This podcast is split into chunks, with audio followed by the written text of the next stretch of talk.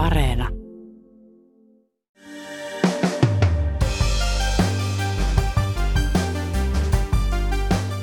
Kolme Helsingin Sanomien toimittajaa on oikeudessa syytettynä turvallisuussalaisuuden paljastamisesta. Kyseessä on Suomen historiassa ainutlaatuinen tapaus, josta ärähti presidenttikin. Miksi syytettynä ei ole päätoimittaja ja mitä pitäisi ajatella siitä, että yksi toimittajista oli salaa yhteydessä puolustusvoimiin paljon ennen jutun julkaisua? Tänään on torstai ensimmäinen syyskuuta. Kuuntelet Ylen uutispodcastia. Minä olen Heikki Valkama.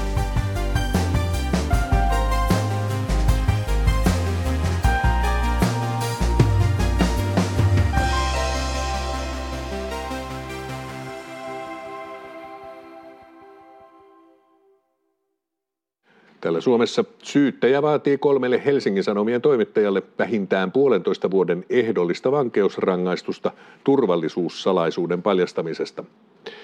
Tänään alkaneessa oikeudenkäynnissä on kyse Helsingin Sanomien joulukuussa 2017 julkaisemasta uutisesta, jossa käsiteltiin puolustusvoimien Tikkakoskella sijaitsevaa viestikoekeskusta – sen, jolle liekkipuria annetaan, on pakko totutella palamaan. Sen täytyy hyväksyä hiilimurska ja tietää, että tuhkakin on kartta. Sen, joka iskee tulta jaloillaan, on mahdoton olla polvillaan. Se ei voi kumarrella seteleitä. Sen kurkussa on aina kekäleitä. Tämä Aulikki Oksasen runo löytyy Helsingin Sanomien toimittajan kuulustelupöytäkirjoista. Ylen oikeustoimittaja Tuomas Rimpiläinen, miten tulkitset tätä runoa? Aika harvinaista, että tämmöinen rikoksesta epäilty kuulustelussa siteeraa runoa. Ei se, poikkeuks- ei se ei täysin poikkeuksellista ole, mutta, mutta sanotaanko, että on pitkä aika, kun on viimeksi törmännyt. Tämä runon siteeraaja haluaa ehkä viestittää olevansa jossain tämmöisessä tilanteessa, johon hän on joutunut mahdollisesti vastoin tahtoaan tai ansiottaan. Siinä hän nyt sitten säkenöi eikä oikein voi sille asialle mitään ja yrittää sitten niin kuin toimia parhaalla mahdollisella tavalla omien arvojensa mukaisesti.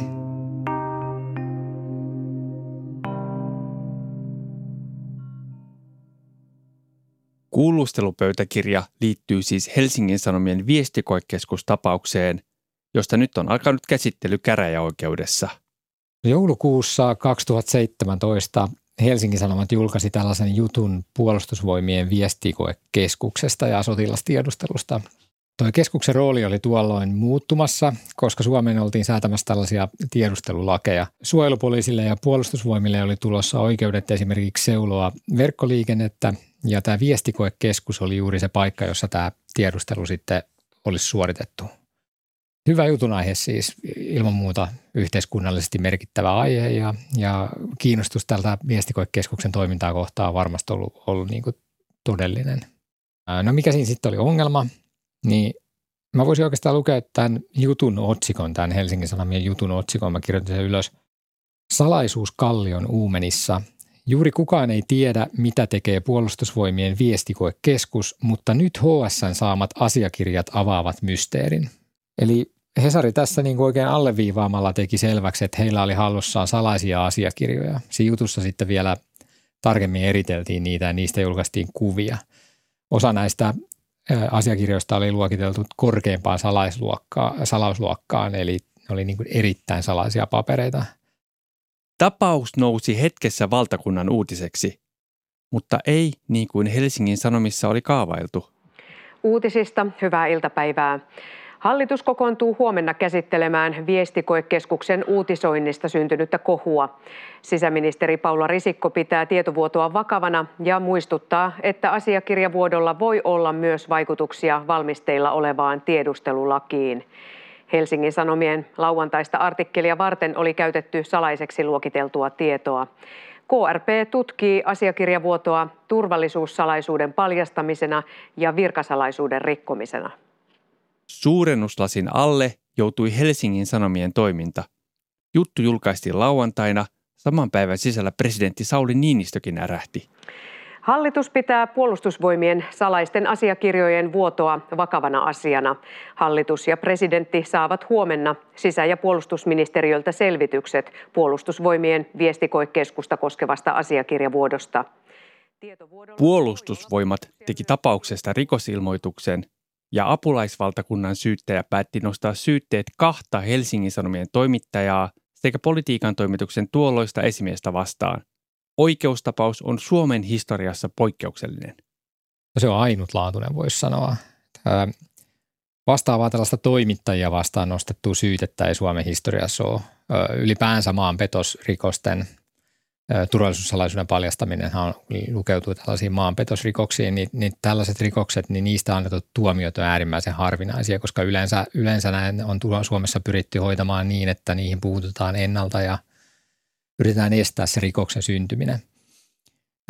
1980-luvulla kyllä oli tämmöinen toimittaja Mats Dumellin tapaus, jossa, jossa Dumel tuomittiin vankeuteen maanpetoksesta, mutta tämä tapaus on hyvin erilainen kuin tämä viestikoekeskuksen juttu. Maanpetoksesta syytteessä ollut helsinkiläinen televisiotoimittaja Mats Dumel on tuomittu Helsingin hovioikeudessa kahdeksan kuukauden ehdolliseen vankeusrangaistukseen. Tuomio langetettiin tahallisesta ryhtymisestä vieraan valtion hyväksi sellaiseen tietojen hankkimiseen, joka voi vaarantaa Suomen suhteita toiseen valtioon. Televisiotoimittaja tuomittiin myös menettämään valtiolle rikoksen tuottamana taloudellisena hyötynä 2000 markkaa. Dumel oli ryhtynyt ihan vartavasten yhteistyöhön KGPn kanssa, kun taas tässä nyt käsiteltävässä jutussa niin näiden toimittajien ei väitetä palvelleen mitään vierasta valtaa. Tapaus itsessään on kiinnostava, mutta niin ovat myös sen monet käänteet. Jo ennen käräjäoikeuden käsittelyä korkeimmassa oikeudessa on puitu sitä, onko esimerkiksi poliisin toimittajan kotiin tekemä kotietsintä ollut laillinen. Mutta nyt toimittaja syytetään siis turvallisuussalaisuuden paljastamisesta. Millainen rikos se on? Tämä on sanamuodoltaan varsin ankara ja aika ehdoton pykälä. Et voisi ajatella, että jos Suomen ulkoisen turvallisuuden vuoksi on lyöty tällainen punaleima, niin sitten sen julkaiseminen olisi automaattisesti tämmöinen turvallisuussalaisuuden paljastaminen. Mutta ihan näin yksinkertaista se ei ihan oikeasti ole. Selitä, miksei? Tämä liittyy tällaiseen ikuisuuskysymykseen. Ikuisuuskysymykseen siitä, että, että saako toimittaja tietyissä olosuhteissa käyttää tällaista salaseksi merkittyä aineistoa, vaikka sen julkaisu voisi olla rikos. Ja Julkisen sanan neuvostokin otti kantaa tähän muutama vuosi sitten nimenomaan tämän viestikoekeskusjutun takia. Ja, ja tota, Jessanän mukaan tämmöinen journalistinen työ saattaa joissain poikkeustapauksissa edellyttää tällaisia lainvalta, lainvastaiseksi tulkittavia toimia. Mutta samaan aikaan ISN huomautti, että, että, että tällöin toimittaja kuitenkin ottaa tietoisen riskin siitä, että tätä tekoa saatetaan ruveta puimaan myöhemmin oikeudessa. Toimittajat eivät tietenkään ole lain yläpuolella, mutta asia ei ole aivan niin yksinkertainen – ei me tietenkään voida ajaa mistään niin kuin journalistikaalasta kännissä kotiin ja sitten vedota poliisille, että me, niin kuin tämä on lehdistön vapaus. Mutta sen sijaan, jos meillä on joku tieto, mikä, mikä saattaa paljastaa jonkun yhteiskunnallisen epäkohdan, niin, niin sellaisessa tilanteessa niin tämä saatetaan jopa oikeudessa ottaa niin kuin huomioon sillä tavalla, että, että toimittajat on sitten rangaistusvastuusta vapaita – Esimerkiksi Tanskassa oli 2000-luvun alussa tämmöinen tapaus, jossa, jossa lehdellä oli käytössään niin kuin Tanskan tiedustelupalvelun salainen raportti. Ja tämä raportti kertoo, että Irakissa ei olisi joukkotuhoaseita, vaikka samaan aikaan Yhdysvaltain tiedustelu väitti, että siellä niitä joukkotuhoaseita on. Ja, ja näiden väitteiden perusteella aloitettiin sotaa, niin Toimittajat sai syytteen tämän tiedon, salaisen tiedon julkaisemisesta, mutta tuomioistuin hylkäsi ne syytteet, koska sillä oli niin ilmeinen yhteiskunnallinen merkitys tällä tiedolla. Viestikoekeskuksen tapauksessa tullaan punnitsemaan muun muassa sitä, oliko toimittajilla perusteltu syy julkaista salaiseksi leimatuista asiakirjoista saatua tietoa. Ja toinen, mihin Helsingin Sanomat vetoaa, joka voisi sanoa, että on tämmöinen puolustuksen kulmakivi, niin on se, että nämä paperit ei oikeasti olisi pitänyt olla salaisia heidän mielestään. Eli toisin sanoen niissä oli kyllä leima, mutta todellisuudessa ne tiedot olisi ollut löydettävissä myös julkisista lähteistä. Toimittajan on mietittävä, onko eettisesti oikein julkaista esimerkiksi lain edessä salaista tietoa ja miten suuri sen merkitys on yhteiskunnalle. Avoimessa demokratiassa tämä on journalismin tehtävä. Ylen oikeustoimittaja Tuomas Rimpiläinen, mä laitan nyt sut hetkeksi riippumattoman, oike- riippumattoman oikeuslaitoksen housuihin. Äh, miten sä näet, oliko tässä tapauksessa perusteita rikkoa lakia? No mä ensinnäkin mä voin vastata tähän nyt vaan journalistin näkökulmasta. Aihe sinänsä oli, oli tärkeä kyllä, koska tiedustelulakien säätämisen tueksi, oli niin perusteltu kertoa tämmöisistä toimijoista. Toisaalta sitten, mikä siinä on ongelmallista, niin tämä juttu ei paljastanut mitään laittomuuksia tai, tai oikeastaan edes mitään epäasiallisuuksia, vaan, vaan sieltä se, se kertoo toiminnasta, mitä tehdään ihan lakien mukaisesti. Tästä puuttu siis sellainen selkeä epäkohta, minkä paljastaminen olisi – olisi niin kuin ollut helposti miellettävissä niin, kuin niin painavaksi yhteiskunnallisesti, että sen, sen julkaiseminen olisi, olisi niin kuin perusteltua. Mutta mut en mä kyllä suostu hyppäämään sen enempää sinne tuomioistuimen housuihin. Se ei ole mun tehtävä. Tuomioistuin arvioi tätä, tätä oma, omalta kantiltaan, mutta heidän velvollisuus on myös arvioida tätä, tätä niin kuin journalismin ja, ja tiedonvälityksen vapauden kautta. Mitä itse ajattelit jutusta, kun luit sen ensimmäistä kertaa viitisen vuotta sitten? No mulla pisti silmään nimenomaan tämä, tämä valtava alleviivaaminen siitä, että nyt toimituksen alussa on erittäin salaisia papereita. Et itse mietin sitä siltä kannalta, että, jos mulla olisi tämmöistä lähdeaineistoa, niin mä varmaankin yrittäisin käyttää sitä, mikäli se olisi perusteltua, niin mä yrittäisin käyttää sitä – siinä mielessä huomaamattomasti, että mä yksilöis liikaa sitä aineistoa, mitä mulla on käytettävissäni. Koska sitten taas kun mä yksilöin liikaa, liian tarkasti jotain, jotain aineistoa, niin se saattaa vaarantaa sen niin kuin tiedon alkuperän. Eli suojan toisin sanoen. No tässä tapauksessa nyt, nyt on käynyt ilmi, että, että tätä ei välttämättä ole kukaan tarkoituksellisesti Helsingin Sanomille antanut tätä aineistoa, mutta siitä huolimatta – niin ihmettelen vähän sitä tapaa, millä se tuotiin ulos ja siinä oli niin tosiaan kuvia niistä asiakirjoista ja, ja se teki niin kuin omalta osaltaan helpoksi yksilöidä, että, että mikä piiri on mahdollisesti päässyt käsiksi tällaiseen tietoon ja sitä kautta päästä sitten sen tiedon alkuperän lähteelle. STTn tietojen mukaan salaisen aineiston epäillään päätyneen toimittajalle muistitikulla sotilasvirkamiehen haastattelun yhteydessä. Poliisi pitää mahdollisena, että lehti sai tiedot vahingossa.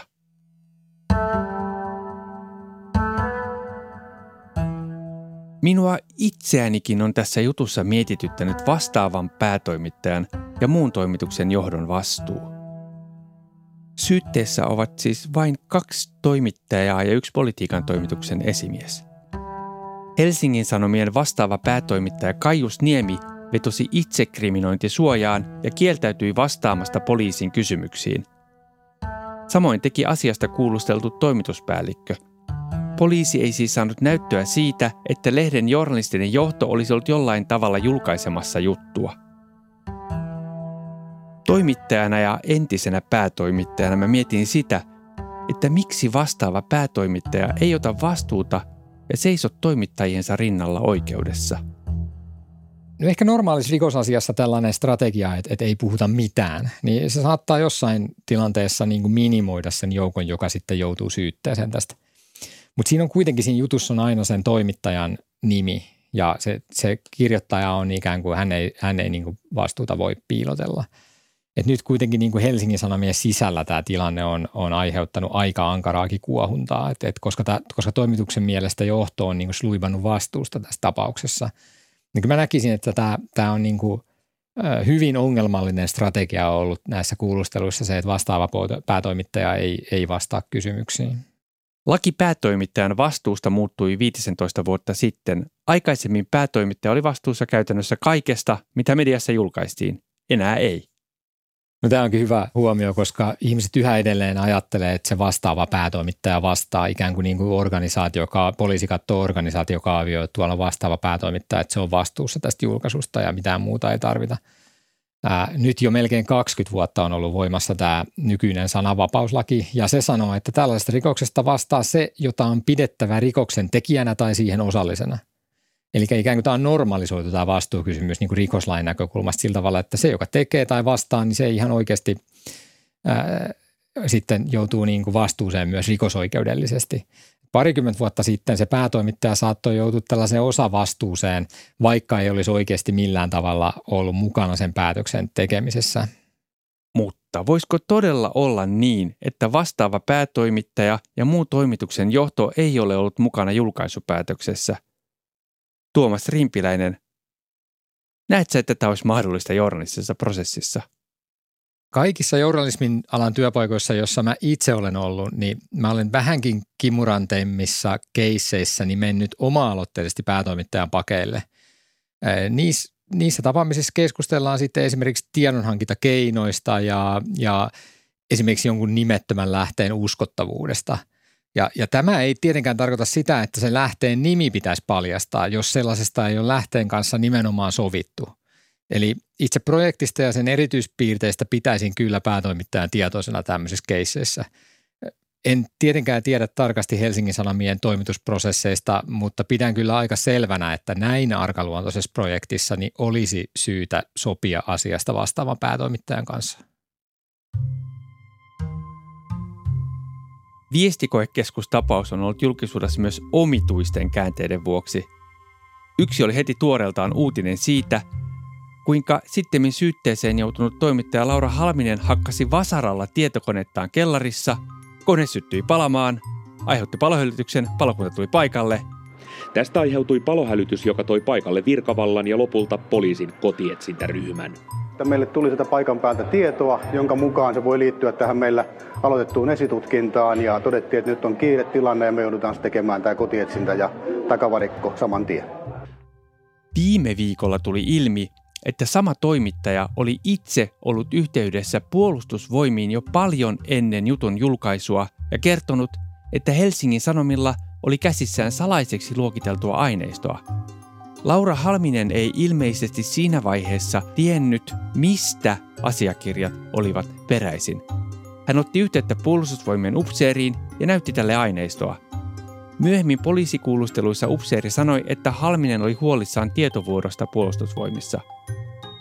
Tuomas, uutisoit vastikään, että tämä kyseinen toimittaja hyllytettiin työstään. Miltä tämä toimituksen vuotu puolustusvoimien suuntaan mielestäsi näyttää? Tämä oli ensinnäkin niin kuin todella vakava tämmöinen sanomalehden riippumattomuuden kannalta niin kuin tämmöinen vuoto sieltä sanomalehden sisältä ulospäin yleensä me ollaan totuttu, että tämmöiset whistleblowerit niin kuin paljastaa jotain epäkohtia yhteiskunnasta tai viranomaisista ja on sinne toimitukseen päin yhteydessä. Tässä tapauksessa toimittaja koki, että koki, että tässä tilanteessa hänellä on velvollisuus kertoa toimituksen sisäisistä asioista ulospäin. Hän on varmasti kokenut musertavaa ristipainetta, koska kuulustelussa hän vetosi perustuslain mukaiseen maanpuolustusvelvollisuuteensa – hän siis koki, että hänen kollegansa on rikkomassa lakia sellaisella tavalla, joka vaarantaa Suomen turvallisuuden. Mä en voi mennä toisen pään sisään ja mä en tiedä, tiedä minkälaisia ristipaineita hän koki, mutta se mikä tässä on niin aivan olennaista on se, että, että miksi hän ei mennyt puhumaan toimituksen sisällä ensin ylimmälle johdolle ja, ja pyrkinyt sitä kautta ratkaisemaan tätä asiaa. Sitten hän olisi voinut myös jäävätä itsensä tai, tai ikään kuin kieltäytyä eettisiin syihin vedoten, että se on vastoin hänen, hänen arvojaan osallistua tämmöiseen juttuprosessiin. Päätoimittaja Kaius Niemi totesi Ylen jutussa, että kyseinen toimittaja ei missään vaiheessa tuonut huoliaan juttuprosessin oikeutuksesta toimituksen johdon tietoon. Journalistin ohjeiden mukaanhan toimittajilla on mahdollisuus kieltäytyä tehtävistä, jotka ovat ristiriidassa lain henkilökohtaisen vakaumuksen tai ammattietiikan kanssa. Kun mä seurasin tästä vaikka Twitterissä keskustella, niin moni viranomainen ja kansalainen kehu toimittajaa suoraselkäisyydestä, mutta journalistit vaikutti aika järkyttyneiltä. No, tavallisen kansalaisen ja viranomaisenkin niin on monasti helpompi hahmottaa tällaisia käsitteitä, kuten turvallisuus ja yhteiskuntajärjestys niin kuin sieltä viranomaistoimijoiden näkökulmasta – kuitenkin samaan aikaan vapaalla medialla niin on äärimmäisen tärkeä rooli demokraattisessa yhteiskunnassa. Kumpikaan meistä ei ole niin kuin täydellisiä. Viranomaiset tekee virheitä ja media tekee virheitä, mutta me ollaan silti erittäin merkittävä osa. Molemmat on erittäin merkittäviä osia demokraattista avointa yhteiskuntaa. Meillä mediassa niin meidän tehtävä on tämmöinen vallanpitäjien vahti ja, ja siinä tehtävässä meidän kaikkein pyhin työväline on lähdesuoja – ja tämän lähdesuojan tunnustaa myös Suomen laki ja sen tarkoitus on auttaa meitä toimittajia paljastamaan epäkohtia niin, että tämä tietolähde, joka meille näitä paljastaa, niin ei joudu kärsimään omissa naoissaan. Mä ymmärrän tämän, tämän eri näkökulmien paineen ja, ja niin kuin mä sanoin, niin yleisön on usein helpompi samaistua jostain syystä siihen viranomaisen näkökulmaan. Me, me ollaan hyvin auktoriteettiuskoinen kansa. Me, me mielellään luotetaan viranomaisiimme ja onneksi ne on yleensä, yleensä luotettavia, mutta ei ne suinkaan aina ole, kuten me ollaan, ollaan niin kuin tiedotusvälineissä osoitettu vuosi toisensa jälkeen. Eli toisin sanoen tämä on sellainen ristipaine, mikä kuuluu niin kuin avoimeen yhteiskuntaan – No sitten täytyy huoma- huomattaa, että mehän ei vielä tiedetä, että mikä oikeasti ajotan toimittajan tähän ratkaisuun, ratkaisuunsa. Se, että tämmöisessä niin Pohjoismaiden suurimmassa sanomalehdessä, niin sen sisältä paljastetaan arkaluontoista lähteisiin liittyvää tietoa, se on joka tapauksessa ihan niin perustavanlaatuinen kriisi.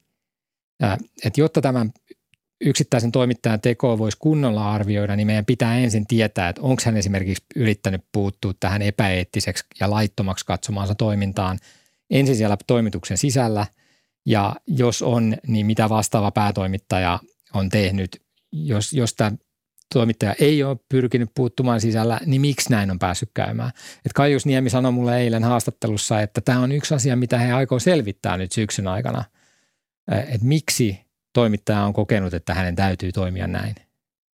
Millaiset journalistis-eettiset ongelmat sun mielestä Helsingin Sanomille seuraa siitä – että joku toimituksen jäsen olisi ollut yhteydessä puolustusvoimiin?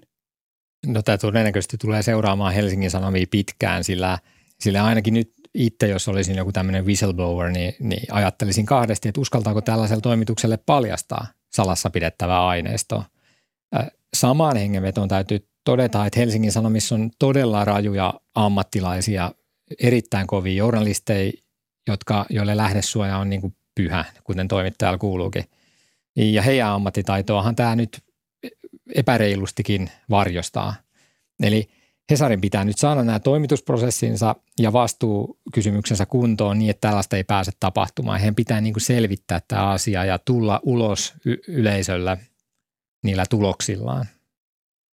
Vaikka tässä Hesarin tapauksessa tiedot ovat mahdollisesti päätyneet lehdelle vahingossa, pelkkä ajatus siitä – että toimituksesta kerrotaan arkaluontoista tietoa viranomaisille, heittää toimituksen ylle ikävän varjon.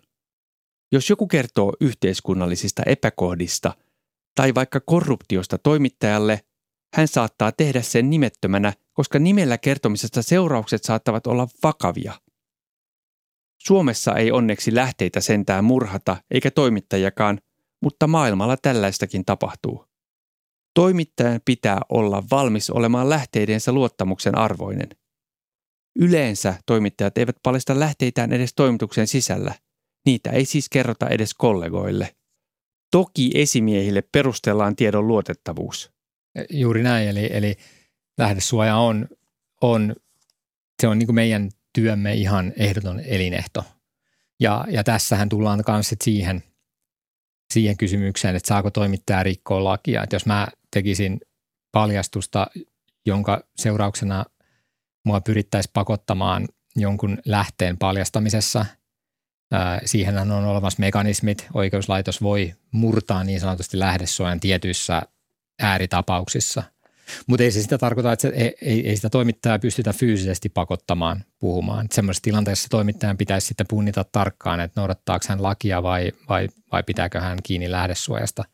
Itse taipuisin siihen jälkimmäiseen, että se lähdesuoja on niin ehdoton, että, että tota edes, edes tuomioistuimen päätöksellä ei, ei lähtisi sitä paljastamaan. Viestikoekeskustapausta ei ole vielä käsitelty loppuun. Käänteitä on varmasti luvassa lisää sitä mukaan, kun tietoa tulee lisää. Oikeuskäsittely on vasta alussa. Seuraavina vuosina voisi sanoa, että nyt syyskuussa, syyskuun lopussa alkaa tämän jutun pääkäsittely. Käräjäoikeus lupaili tuomiota tammikuun loppuun mennessä. Ja sitten aivan varmasti on edessä hovioikeuskäsittely, voi sanoa. Ja mitä todennäköisimmin jopa korkeimman oikeuden ratkaisua sitten haetaan tästä. Että vuosien prosessi. No me toimittajat taas yritetään nyt sitten selvittää, että mitä oikeastaan on tapahtunut puolustusvoimien ja Hesarin välillä tai Hesarin sisällä. Ää, tässä ei voi sanoa muuta kuin, että soittoa vaan tänne, että jos jotain tietoa on, että meillä lähdesuoja pitää.